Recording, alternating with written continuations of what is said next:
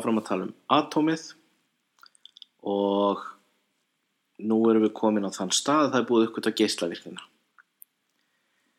Það er sem sagt búið uppgöta það að sagt, atómið voru fyrst kenning sem að Dalton, John Dalton komið fram til að skýra efnakvörf og, og það sem menn höfðu séð í efnafræðinni og nú komið að því að menn átt að segja því að það getur bara ekki verið að atóm séu minnstu eindir allra hluta vegna þess að atómin innihalda eitthvað sem er ennþá minna sem getur skotist út úr þeim, sem er geislavirknin. Og nú komið að manni sem hétt J.J. Thomson. Uh, Thomson gerir uppgötun. Á þessum tíma þekktu menn rafmagn orðið nokkuð vel, menn hafa náttúrulega verið að nota rafmagn í efnafræði tölverðan tíma.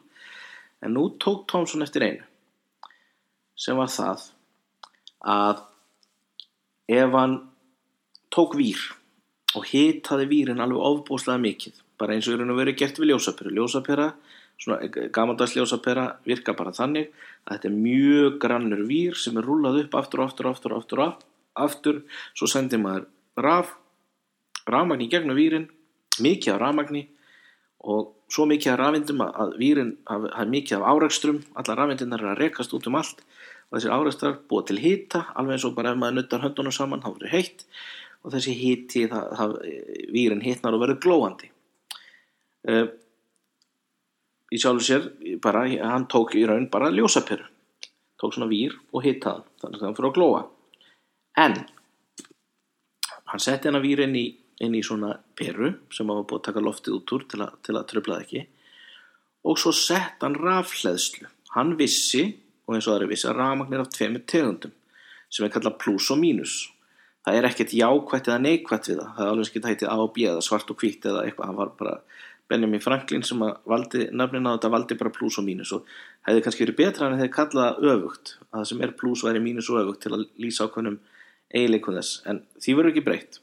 Hann tók sem sagt og setti þennan vír nálægt stóri rafleðslu við vitum að ef þú hefur plussleðslu og tekur aðra plussleðslu og reynir að setja þær saman þá ít þær á móti hver annari.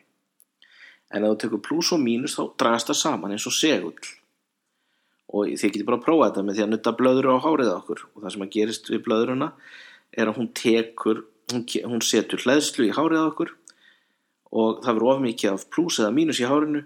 Og þá fara hárin að standa upp á endan því að þau, þau eru komið samskonar hlæðslu og nú vilja þau ekki liggja ofan hvert öðru. Þannig að þau fara einst langt frá hverju öðru og þau komast ekki lengra frá hverju öðru heldur en að standa upp í loftið. Þannig að pluss ítir pluss í burtu, mínus ítir mínus og pluss og mínus dragast saman. Og, og rafmagn og segulafli er ná tengt og hérna og, og það, við skoðum það setna, það skiptir miklu máli. Allavega, ef hann hitaði víri nálagt plussleðslu þá tók hann eftir því að eindir fóru af vírnum og á plussleðsluna. Og hvernig gæti hann séð það? Jú, hann einfallega setti bara á milli plúsleðslunar og vírsins svona litla húð með fosfor sem, að, sem við vitum að getur glóið ef eitthvað rekst á fosforun eins og ljós eða, eða, eða, hérna, eða geislaverkni.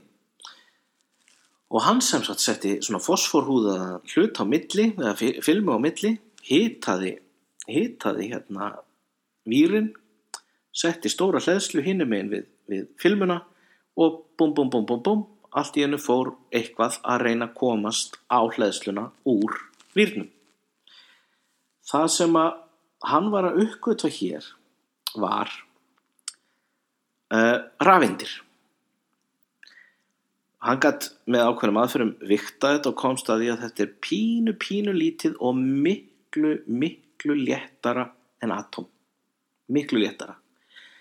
Þannig að hann er búin að uppgöta það að í atómun eru ennþá minni eindir sem heita rafeindir og þær eru mínuslanar. Við vitum að eru mínuslanar vegna þess að þær fóru og dróðust að plúsleðslunni. Nú er það þannig að výrin sjálfur eftir að hann hafi mist alla rafeindirna burt var orðin plúslaðin. Þannig að það er augljóslega eitthvað í atómunum sjálfum sem er plúslaðið á móti. Þannig að þegar allt er í lægi og það er ekki verið að beita einhverju svona aðferðum eins og að reyna að lokka rafindina burt, þá er bæði pluss og mínusleðsla í atómanum. Nú erum við að reyna að sjá fyrir okkur hlut sem enginn gatt séð og í raun og veru enginn getur séð. Við getum tekið myndir af atómun menn við sjáum þetta ekki, jáfnvel með nútíma tækni. Þannig að við þurfum að ímynda okkur þetta. Við erum sett með atóm sem að lýsa svona efnafræðilega hérna, skýra ímislegt. Efni detti í sundur og ræða saman aftur eftir hvað atóm festa saman og losna í sundur. Og svo er í atómunum eitthvað pínu, pínu, pínu lítið sem er með svona rafleðslu sem hægt er að taka úr atómunum og þá hlýtur að vera eitthvað í atóminu sem er plúslaðið á móti sem heldur atóminu í jafnvægi og hér var til módel eða líkan af atóminu sem er kallað plómubúðingslíkanið. Þegar að þú býrðir til plómubúðing þá býrðir til búðing og svo tekur þið litla plómubita og þú stráður þeim í búðingin, búðingin svo hræru þetta saman og þá ertu með svona þannig að þú skerðir sneið á búðingnum eða færðir skeið á honum að þá eru bitar út um allt. Svona sá Thomson fyrir sér atómið. Nema búðingurinn sjálfur er með plúsleðslunni og atómin eru með mínusleðslunni atómin haldast í búðingnum vegna þess að þau, þau laðast að plúsleðslunni en við vissar aðstæður þá geta þau farið út úr búðingnum eitthvað annað og þá setur búðingun eftir með fleiri plúsa heldur en mínusa og atómin hafa tapað rafindum. Þannig að við höfum atóm sem er eitthvað svona búðingur og síðan rafindir sem geta farið. Og þá náttúrulega vakna spurningin, já hvað með þennan búðing er þetta að skera hann í tvent eða þrent eða hva, hvernig virka það? Samkvæmt Dalton, nei, alls ekki. Veist, þá er atómið er ódeilanlegt en það er með svona litlum minni punktum á það myndi, það myndi svona það væri kenningin með við það sem að menn vita á þessum tíma við vitum allavega að atom er ekki óde, ódeilanleg það er í þeim rafindi sem hættir að losa burt Jæja hvernig er svo þetta að rannsaka atomin sjálf? Jú til þess getum við nota það sem við vitum það sem við þekkjum. Munum. Við eigum steina sem skjóta eindum út úr hérna úr sjálfum sér. Geislaverka steina, úraníum radíum, polóníum þeir eru til, þeir eru alltaf að skjóta. Hvað skildi nú gerast ef við tökum svona steina setjum það í kassa sem að geislunni kemst ekki út úr? Blíkassa, blí er þingsta efni sem ekki geislavirt mjög þygt og, og, og öflugt efni erfi, það, það getur haldið geislunni skefjum. Þegar þú fyrir tannlæknis og hann tekur mynd af tönnuninni þá setur hann þunga svundu á þig sem er blísunda vegna þess að við viljum ekki að geyslunin úr röntgentækinu komist í annað heldur heldur en það sem er verið að taka mynd af.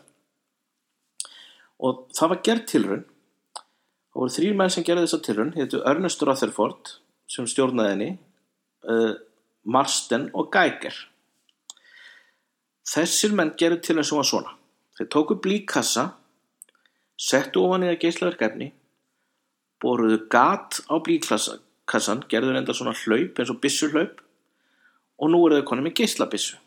Það er að segja, þeir geta haldið á þessum kassa, það reyndar ekki með berum höndum, þeir gerðu það nú samt örugla, en blí er mjög hættur eitt taugaheitur, þannig að maður vill helst ekki vera að káa mikið á því. Þeir höfðu ekki hugmyndu um það. Við settum með þess að blí í bensín í uh, ára tvíi og börn sem álust upp á ákveðin tíma, þar á meðal ég, eru með meira blí í líkamannum heldur en, heldur en þeir sem fætust eftir þennan tíma. Og ef það kemur ómikið blí þá, þá, þá bara hérna eðilast allt heila kerfið. Nema hvað, þeir eru hennar blíkassa hann er geyslabissa, ef þú miður hann á eitthvað þá skjótast á og til geyslavirkar reyndir út úr kassanum á það sem þú ert að miða og hvað vildu þeir? Jú, þeir vildu miða þessu á atóm en helst ekki einhvern stóran klump af atóum heldur eitthvað sem að væri mjög mjög þund bara eins og klósettpappir þund og hvað efni völdu þeir? Jú þeir völdu gull. Fyrst og fremst vegna hvað er auðvelt að móta gull. Þeir tóku gull hituðu það, mýktu það og byggu til örþunnar blaðsýður og gulli. Jæja hvað setja að gera þið svo? Þeir setja gullið inn í lokaðan kassa, tæma loftið út úr vegna þessar atóm í lofti, tæma loftið út úr kassanum, setja gullið fyrir fram hann þess að bissu. Það er ekki búið að skjóta úr bissun en það, hún er lokuð. Þannig út með bissu, gullfilmu og svo þarf þetta einhvern skinnjara. Og aftur, það er ekkert mál. Við vitum til dæmis að fosfor, hann gefur frá sér ljós og við getum, það er mjög til dælu auðvitað búið til skinjara sem gefur merki þegar atóm, þegar geislaverkin lendir menna í versta tilfelli þá getur bara notað filmu eins og, eins og eins og gerist í Fraklandi bara sett filmu fyrir aftan gullið og sérð hvort það kemst í gegn eða ekki. Og nú átti sem sagt að ég byggur til svona skinjara sem var allan ringin utan um þennan búnað. Uh, á einum stað er svona gull skotmark örþunn filma. Inn í kassa geislaverst efni sem miðar á gullfilmuna. Uh, í augum Röðfjörford og hann lísti þessu þannig var þetta eins og að skjóta á klósettpapír með fallbissu það sem á að gerast ef allt virkar eins og maður hefði búist við er að geislaverka eindin hún fer úr bissunni í gegnum gullfilmuna og lendir á vegnum beintar fyrir aftan. Þannig að við ættum að sjá svona bling eða blett eða ljósblikk beint fyrir aftan gullfilmuna og það er það sem gerðist. Oftast. Stundum lendi geislavirkaindin einhver staðar allt annar staðar. Til hliðar eða jafnvel fyrir aftan geislabissuna lang flestar fór í gegn.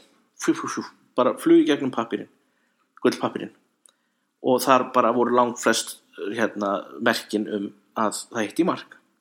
En ein og ein skaust eitthvað allt annað. Og hvernig getur það gerst?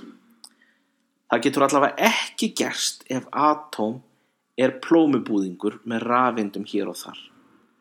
Rafind myndi aldrei stoppa svona hérna svona geislaverkænd. Það myndi aldrei gerast. Það myndi bara fljúi gegnum svona plómubúðing. En hvað ef til dæmis það væri plómusteinn í plómubúðingum? Þar fórum henn að velta því fyrir sér og fóru að reikna og komist að þeirri niðurstöðu að eðlisfræðilega áett ekki geta gerst nema að næstum allur, eiginlega allur massi atómsins sé í pínu, pínu, pínu, pínu litlum punkti. Og það sem meira er, ef hann er í svona pínu, pínu, pínu litlum punkti þá er atómið að mestu leiti ekki neitt. Við höfum þennan pínu pínu litla kjarnar, jú, svo höfum við þessar rafindir sem við vorum búin að uppgötta. Uh, en ef að atóm væri svona lítill, eins og, eins og, við, eins og hérna, þetta bendi til, þá,